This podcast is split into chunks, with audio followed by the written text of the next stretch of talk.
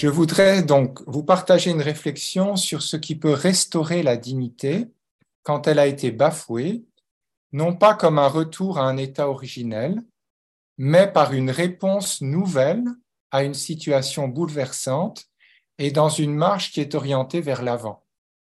Le contexte de cette réflexion est le défi pour un nombre important d'entre nous et de nos contemporains de passer d'une dignité bafouée, par exemple dans le cas d'abus, à une dignité restaurée.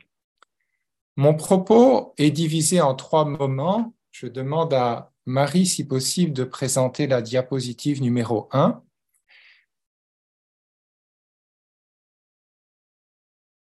Tout d'abord, les stratégies de reconnaissance de la dignité, dont celle que je vais privilégier. Ensuite, la thèse que je vais soutenir, ce sera le grand 2, Ma dignité est imprenable car elle est fondée par un appel de Dieu qui se tient au-devant de moi. Et troisièmement, une application concrète, à partir du regard de Dieu et par un vis-à-vis humain, sortir de la honte. Pour introduire mon propos, je distingue trois registres de la dignité. Il y a d'abord une dignité inhérente à toute personne du simple fait qu'elle est un être humain. Ensuite, c'est autre chose, un sentiment de dignité ou d'indignité qui affecte un sujet humain dans sa perception de lui-même ou d'elle-même. Et troisièmement, la dignité ou l'indignité imprimée dans nos regards au prisme desquels nous agissons envers une personne ou une catégorie de personnes. Que l'être humain doive être regardé et traité avec dignité, nous en avons un indice indubitable par le sentiment partagé de révolte et d'indignation qui nous soulève devant des actions ou des comportements qui sont inacceptables. Je prends un exemple anodin.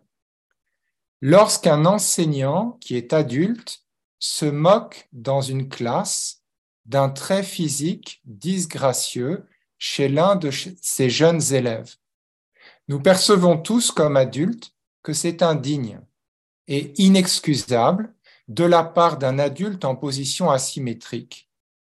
Même si les autres élèves qui sont des adolescents rient au lieu de s'indigner, cela peut être mis sur le compte de leur immaturité, un autre adulte qui est témoin de la scène serait indigne s'il ne prenait pas la parole pour remettre son collègue à sa place ou du moins le reprendre après la classe.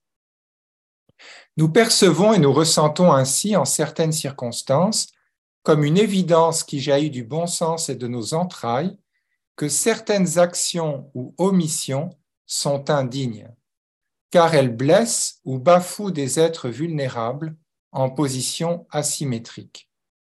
Et les êtres vulnérables exemplifient pour nous une dignité singulière qui appelle de soi le respect, la dignité d'un visage, d'un corps, d'une âme, d'une vie exposée.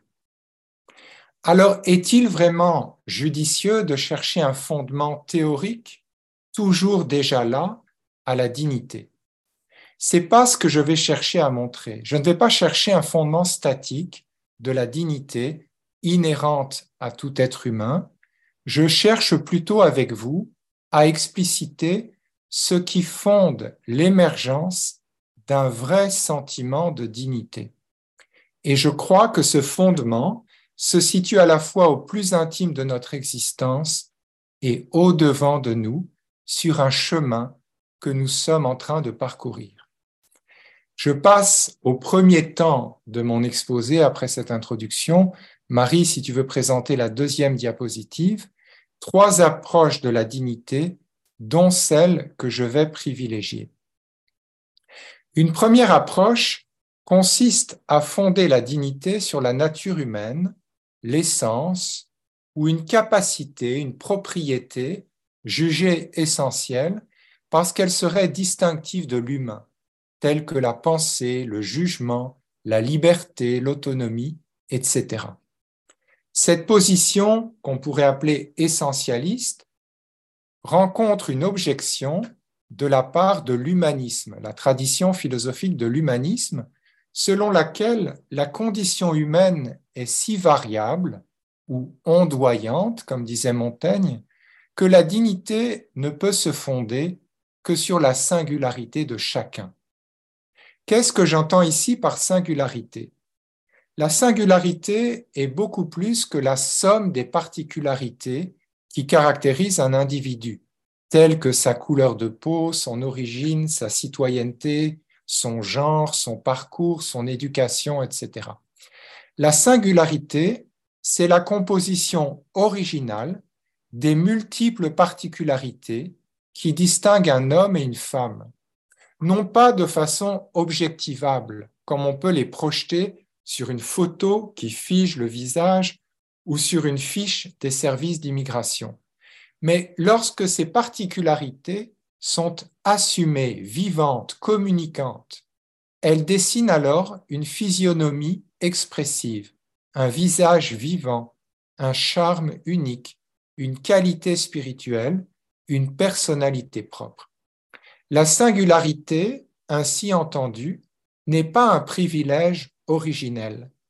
Elle est l'acquis d'une histoire, d'un processus, d'un itinéraire d'appropriation. Si la dignité est simplement dérivée de l'essence humaine, celui qui reconnaît la dignité de quelqu'un considère facilement cet individu comme un simple représentant de l'essence humaine, abstraction faite de ce qui lui est le plus singulier. Il en résulte souvent que l'individu concret n'est pas digne d'intérêt, parce qu'il est jugé digne seulement en vertu d'une forme essentielle qui est abstraite de sa singularité. Cela revient à dire à quelqu'un, tu es digne, en fin de compte, dépouillé de toutes tes qualités personnelles.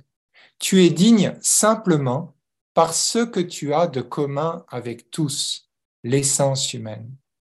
Entre ce regard-là sur les autres et la négation de cette forme essentielle, l'humanité, chez telle ou telle catégorie d'individus, jugée étrange, déviante, défractaire, il n'y a qu'un pas, et c'est un pas qui est franchi par les idéologies et les totalitarismes. Dans l'histoire des génocides, on anticipe le drame en voyant comment à une certaine catégorie de personnes est déniée l'appartenance à l'essence humaine en employant des mots dépréciatifs qui les sortent de la catégorie générale d'être humain. Alors, il y aurait certes un avantage à cette approche essentialiste, c'est l'affirmation de principe que la dignité est inaliénable, qu'elle ne peut pas être perdue. Mais le critère, l'appartenance à l'essence humaine, peut vite être inaperçu ou nié chez tel ou tel individu, tel ou tel groupe. Autrement dit, il y a un risque énorme, à savoir le désintérêt total de ce que vit concrètement un individu et l'exclusion de telle ou telle sous-classe jugée non conforme aux critères établis. Une deuxième approche est possible, c'est mon deuxième point dans cette première partie. Elle consiste à militer pour la dignité de telle ou telle communauté de personnes dont la dignité a été bafouée, occultée ou niée. Il s'agit alors de coaliser des personnes qui ont fait l'épreuve d'une dignité bafouée ou d'une indignité imposée. L'enjeu dominant est ici de rétablir la justice envers un groupe minoritaire et discriminé. Cela suppose une reconnaissance de l'injustice par un tiers ou par la société. Mais la vie réelle révèle que les injustices et les discriminations demeurent souvent indifférentes ou inaperçues de ceux qu'elles n'atteignent pas directement. D'où l'exigence politique d'une association, d'une coalition, d'une militance pour faire reconnaître l'injustice, obtenir réparation et promouvoir de nouveaux équilibres. L'action politique en groupe minoritaire se présente ici comme décisive au plan collectif.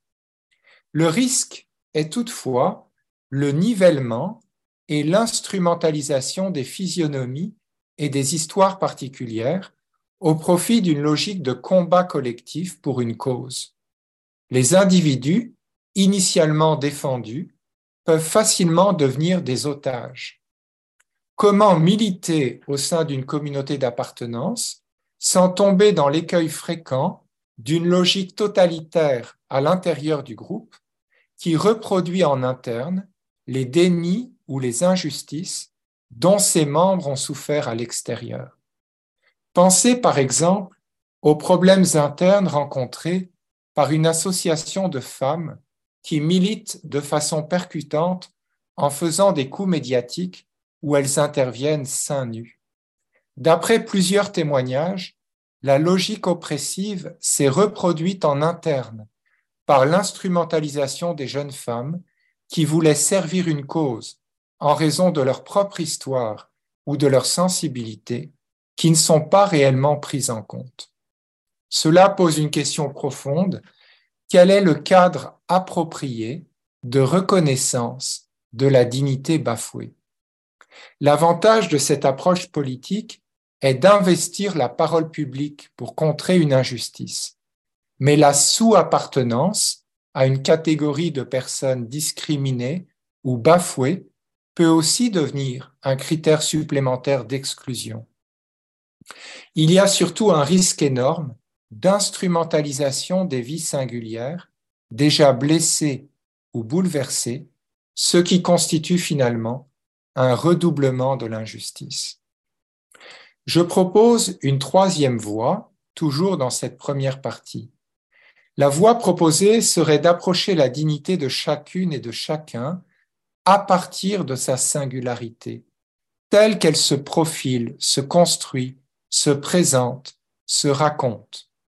La singularité dans une histoire de vie en quête de son bien véritable.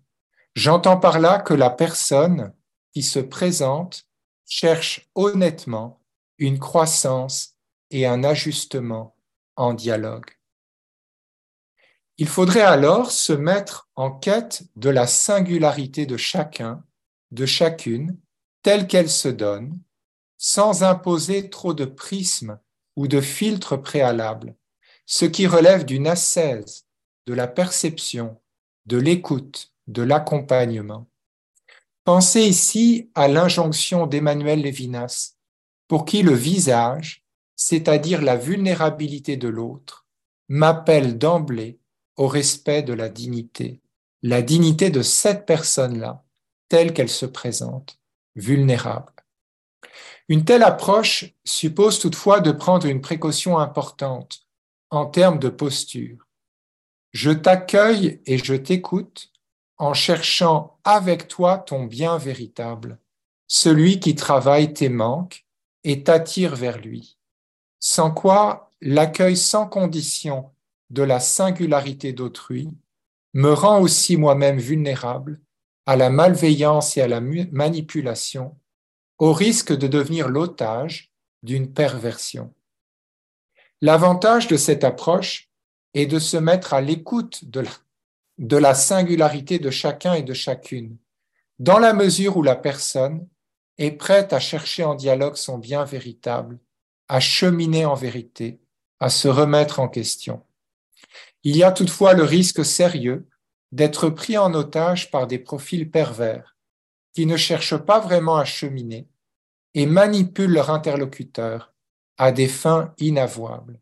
Une vigilance dans cette posture reconnaissance de la dignité de l'autre tel qu'il se présente doit donc rester active. Je souhaite maintenant poursuivre la réflexion en considérant ce qui fonde ma confiance quand toute vie bouleversée, l'accès à une dignité restaurée est envisageable, en prenant le temps dont chacune, chacun a besoin pour se recevoir et se reconstruire. Ma conviction de fond est que ma dignité se situe en avant de ma situation présente et non pas en arrière ou à l'origine, même si je peux avoir l'impression de l'avoir perdue à tel ou tel moment dans le passé. C'est pourquoi nous parlons dans cette série de conférences de la dignité restaurée plutôt que d'une dignité retrouvée. Je vais argumenter ce point de façon théologique à partir de ce que signifie être créé et être sauvé, tous deux entendus comme un appel, un appel qui me confère la capacité de lui répondre. Je prolonge ainsi l'axe de la conférence de Marie de Lovinfos sur le témoignage de Paul. Paul qui s'est reconnu digne de confiance comme une réponse à l'appel reçu. Je passe donc au deuxième grand point de ma conférence, qui correspond à la diapositive numéro 3. Ma dignité est imprenable car elle est fondée par l'appel de Dieu. Selon la foi chrétienne, l'existence unique de chaque être humain est continuellement portée par Dieu. Être une créature consiste en une relation de dépendance envers Dieu tout à fait radicale. Dieu me porte et il me manque. Dieu m'est toujours intimement présent. Dieu n'épargne pas ses créatures de très grandes épreuves, nous le savons, mais incognito, il les assume avec elles. Pour expliciter la modalité concrète de cette appartenance, de cette dépendance, de cette sécurité fondamentale au lieu même de ma solitude et de ma vulnérabilité les plus radicales, je recours à la vision juive de la création comme une parole et un appel. Premier point, un appel créateur et une réponse humaine. Outre la création par la parole, dans le premier récit de création en Genèse 1, vous en souvenez, Dieu dit et cela fut, etc. Nous pouvons penser à l'écho de ce motif dans le corpus prophétique, notamment chez Baruch. Je vous cite une très belle phrase de Baruch au chapitre 3, Les étoiles brillent à leur poste, toutes joyeuses. Dieu les appelle-t-il? Elles répondent, Nous voici. Elles brillent avec joie pour leur Créateur. Si les étoiles elles-mêmes répondent à Dieu en scintillant, voire en chantant, qu'en est-il de nous? Notre réponse humaine est plus compliquée que celle des étoiles. Mon appartenance radicale à Dieu relève d'un appel créateur et elle est prise en charge par un appel sauveur. Ces deux appels se déploient et se concrétisent dans le temps long de ma liberté, c'est-à-dire dans le déroulement contingent de ma vie. Pourquoi parler d'un appel créateur? La création d'un être humain par Dieu est une donation unique de singularité. Si je me situe au commencement de ma vie, selon le rythme du développement humain, mon existence est tout à fait propre et unique. Un autre embryon, un autre nouveau-né ne peuvent pas m'être substitués.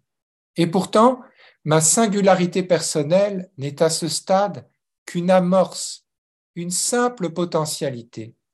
J'existe comme une personne, mais sous le mode de l'appel, de la promesse. Je suis convié par Dieu à une physionomie unique. Je suis appelé à la racine de mon être, à me tourner vers ceux qui me regardent avec bonté, et un jour à me tourner joyeusement vers Dieu. Pourtant, ma réponse est compliquée par une étrangeté à l'égard de Dieu. Je suis en partie blessé, défiguré, voire aliéné. J'erre parfois avec des mirages, des projections, de la difformité, autrement dit de l'obscur et du péché.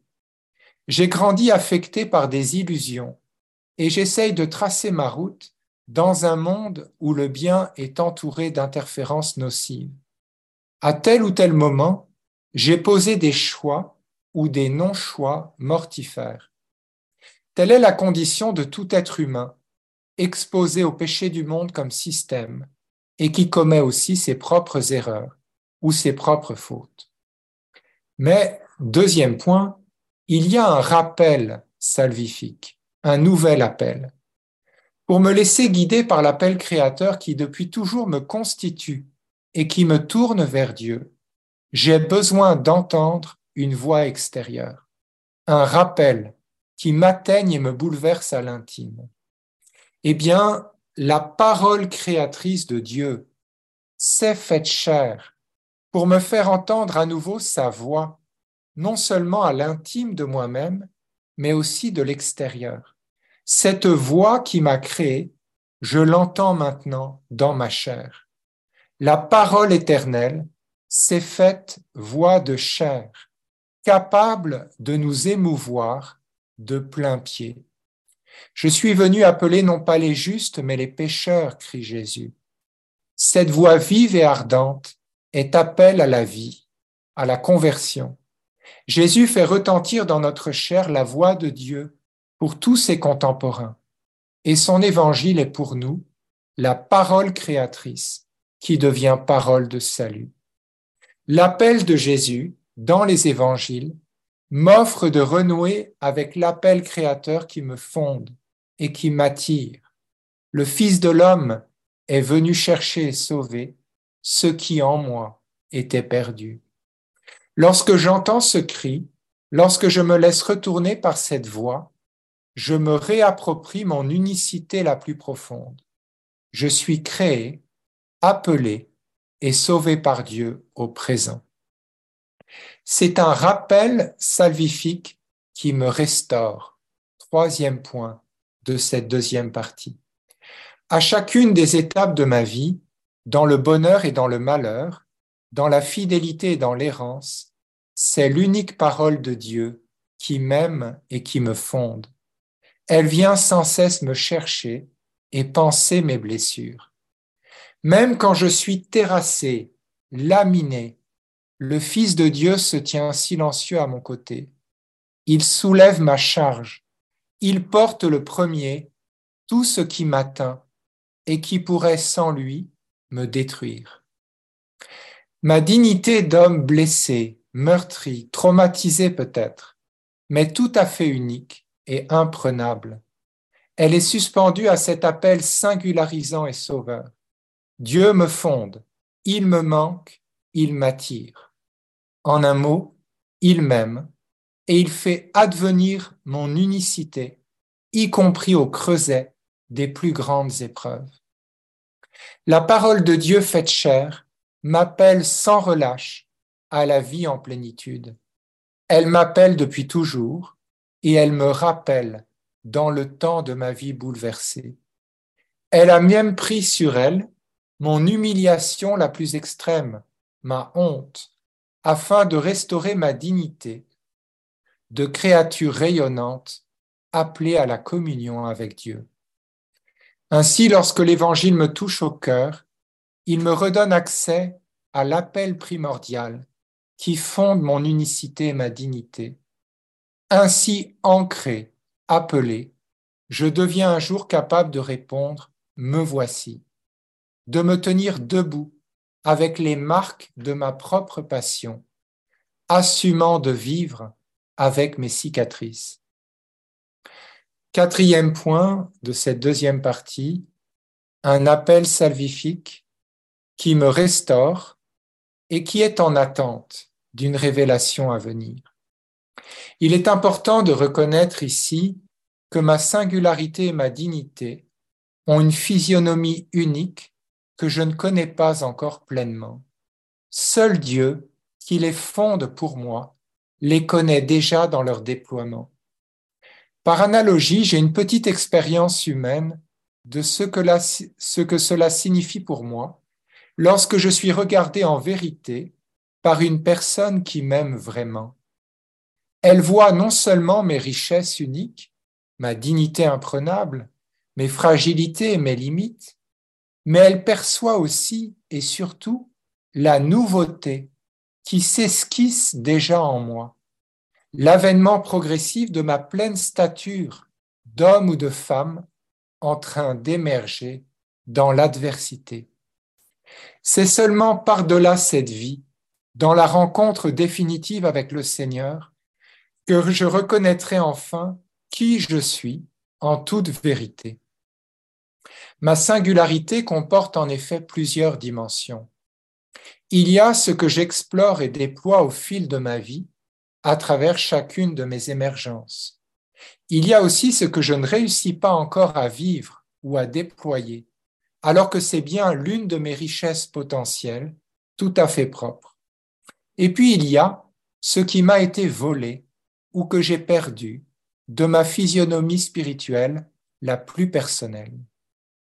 Tout cela sera revisité par le Christ, mon juge et mon sauveur, afin d'être restitué, purifié, guéri, complété, transfiguré.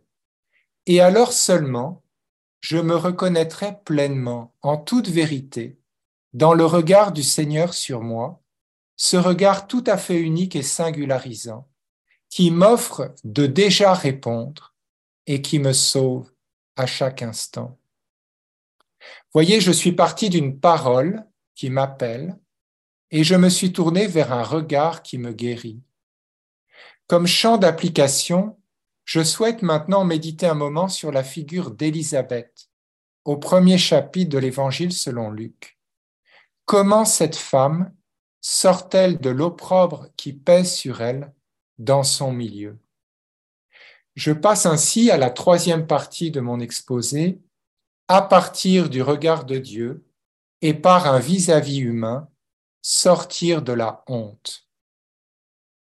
Commençons avant de considérer Élisabeth comme figure par élucider un petit peu le phénomène de la honte. Qu'est-ce que la honte? La honte est un affect qui tend à éteindre en nous la vie. Il est relatif au regard d'autrui sur moi ou un regard dédoublé sur moi-même. J'ai subi ou commis quelque chose qui me fait honte parce qu'une part de moi-même évalue négativement ma propre position dans cette affaire, ou parce que je ressens le jugement potentiel ou réel des autres sur moi. Un des traits communs de la honte est sa disproportion en regard de la culpabilité réelle, qui est toujours difficile à apprécier en toute justesse. Il est très rare d'avoir une juste honte, qui ne soit pas en excès ou en défaut, par rapport à ce qui m'est arrivé ou à ce que j'ai commis.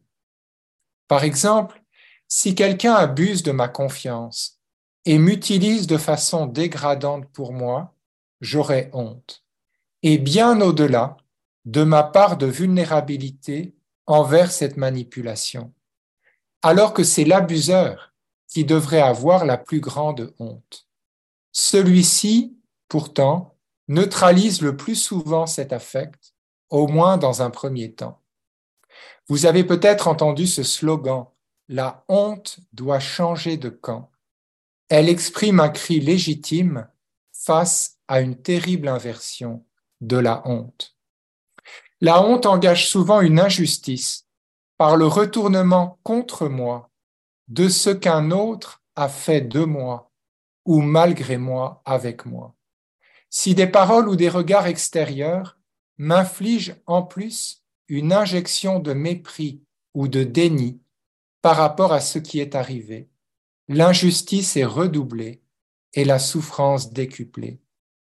Avec le temps, la honte peut être enfouie et se tenir tapis au fond de moi, mais à certains moments et dans certaines circonstances, elle se fera entendre comme un cri silencieux comme une parole assassine dans un monologue intérieur, par une dégradation de moi-même à mes propres yeux ou ceux le regard d'autrui. La honte relève ainsi d'un auto-jugement qui est souvent aggravé par le jugement des autres sur moi et elle devient alors opprobre. Pourtant, nous sommes si impliqués dans le tissu complexe de nos actions et de nos fragilités que nous n'avons pas la compétence d'être juges, ni des autres, ni de nous-mêmes. Notre propre honte devient alors une étape à traverser dans un processus de libération par la vérité. L'attitude juste et stabilisante serait plutôt une humilité vraie, celle de l'humain vulnérable et faillible qui se tourne vers une vie sauvée encore possible. Quelles sont les conditions favorables à une émancipation de la honte? Que le cri silencieux soit entendu et reçu par quelqu'un d'autre qui en prenne la mesure. Que ce vis-à-vis humain offre un autre regard à la personne qui endure la honte, un regard de compassion et d'estime vraie. Que la disproportion écrasante soit déjouée pour laisser place à un nouveau regard relationnel et ajusté au lieu que la personne soit enfermée dans une auto-évaluation isolée et dégradée. Qu'une telle émancipation de la honte advienne vraiment pour quelqu'un suppose une nouveauté relationnelle qui soit don et qui fasse événement dans sa vie. C'est là où j'en viens à la figure d'Élisabeth, l'émergence d'Élisabeth, en écho à un travail que je conduis en dialogue avec Marie de Lovinfos. Lorsqu'elle conçoit, Élisabeth demeure cachée pendant cinq mois et elle prononce une parole en boucle dans son cœur. Au premier chapitre de Luc, Voilà ce qu'a fait pour moi le Seigneur au jour où il posa son regard sur moi et ôta ma honte parmi les êtres humains. Alors qu'elle était déterminée par le regard dépréciatif des hommes et des femmes de son entourage, car elle était tenue pour stérile par son milieu humain, Élisabeth reçoit un nouveau regard sur elle-même, et c'est le regard de Dieu. Pour la toute première fois, Élisabeth accède au contraste entre le regard de Dieu sur elle et les regards humains qui la tenaient captive de la honte. Par une telle reconnaissance, Élisabeth devient capable de congédier avec Dieu les jugements qui jusque-là l'enfermaient dans sa condition de stérile. C'est non seulement le ventre mais aussi l'esprit d'Élisabeth, qui avait été rendu stérile par la pression de son entourage. Selon les attentes de l'époque en Israël, il fallait à tout prix qu'elle donne un fils à son mari, prêtre, pour perpétuer la lignée sacerdotale. Et bien sûr, personne n'avait imaginé que Zacharie puisse être stérile et non pas son épouse. Par une fausse évidence culturelle, l'infécondité du couple était imputée à la seule Élisabeth.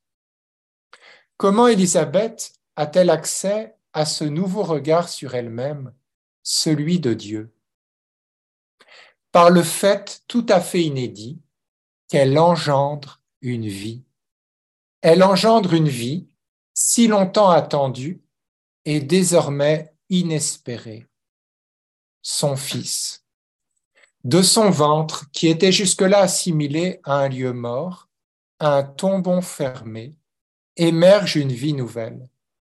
Élisabeth engendre avec une force créative qui vient de Dieu et qui est habituellement réservée aux hommes dans le lexique ordinaire du Nouveau Testament. Élisabeth engendre, elle ne fait pas qu'enfanter. Élisabeth fait l'expérience évidente et sensible que son ventre est passé d'une obstruction de mort à l'accueil de la vie. L'expérience pascale, la toute première expérience pascale de l'Évangile, est celle d'Élisabeth. Elle oriente déjà le lecteur croyant vers l'accueil d'une vie nouvelle qui advient par la victoire de Dieu sur la mort et qui sera celle de la résurrection de Jésus, la femme réputée stérile engendre et elle devient témoin à ce stade, silencieuse, témoin du Dieu vivant. L'émancipation de la honte s'est accomplie pour Élisabeth par le double don d'un regard et d'un événement. À l'intime de soi, croiser le seul regard qui importe, celui de Dieu, et à l'intime de soi, accueillir d'engendrer au lieu même de l'impasse. Que manque-t-il donc à Élisabeth pour qu'elle cesse de se parler à elle-même et qu'elle proclame haut et fort le salut de Dieu. Il lui manque une rencontre, une rencontre humaine, qui soit reconnaissance extérieure. Et cela aura lieu quand Marie la visite et la salue. Cela libérera en elle l'exultation et la bénédiction. Toutefois, se parler à elle-même pendant cinq mois sous la forme du Voilà ce qu'a fait pour moi le Seigneur n'était pas stérile. Élisabeth a apprivoisé en son cœur l'action éclatante de Dieu en son intimité. Avant de la proclamer au grand jour, elle vit ce délai béni des cinq mois en forme d'accueil des prémices. J'en arrive à la conclusion de mon propos. Participer à restaurer la dignité de quelqu'un d'autre, c'est contribuer à ce que la personne bafouée puisse, à partir d'elle-même, entendre la parole qui l'appelle à la vie et qui lui révèle son être sauvé. Et cette parole est la parole de Dieu pour elle. À l'inverse, si nous maintenons durablement une personne dépendante d'un regard et d'une parole extérieure pour exister et orienter sa vie, nous risquons de cultiver la dépendance au lieu de favoriser l'émergence. La justesse dans la sympathie et l'accompagnement demande beaucoup de lucidité et de délicatesse. Lorsque je reçois le témoignage d'une vie bouleversée et d'une personne qui reprend pied sur sa propre terre, je deviens auditeur et témoin d'une dignité qui se restaure elle-même en dialogue avec Dieu. C'est ainsi que les victimes sont appelées à émerger comme des témoins, des témoins authentiques de la vie qui les anime. Pour chacun et chacune de nous, nos réponses progressives, d'abord fragiles puis fermes, au traumatisme que nous portons, importe un jour plus que ces derniers. Les réponses importent plus. Une dignité restaurée est un vrai me voici de vivante, de vivant, devant nos vis-à-vis humains et devant Dieu. Je suis alors capable d'engendrer une vie, une vie nouvelle, à commencer par la mienne. Pour finir, je résume l'essentiel de ce que je vous ai proposé. Le fondement de ma dignité restaurée est au-devant de moi. Je me reconnais relié au Dieu vivant et j'écoute la voix unique de son rappel à la vie. Il me l'adresse, à moi en particulier, dans mon histoire bouleversée. Ma restauration passe aussi par la médiation et le témoignage des regards humains qui favorise mon appropriation de ma dignité tout à fait singulière. Ma dignité restaurée intègre alors ma fragilité et mon histoire comme des cicatrices transfigurées au sein d'une physionomie nouvelle.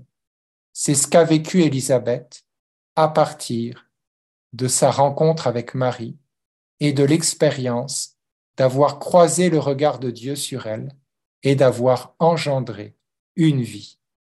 Merci de votre attention.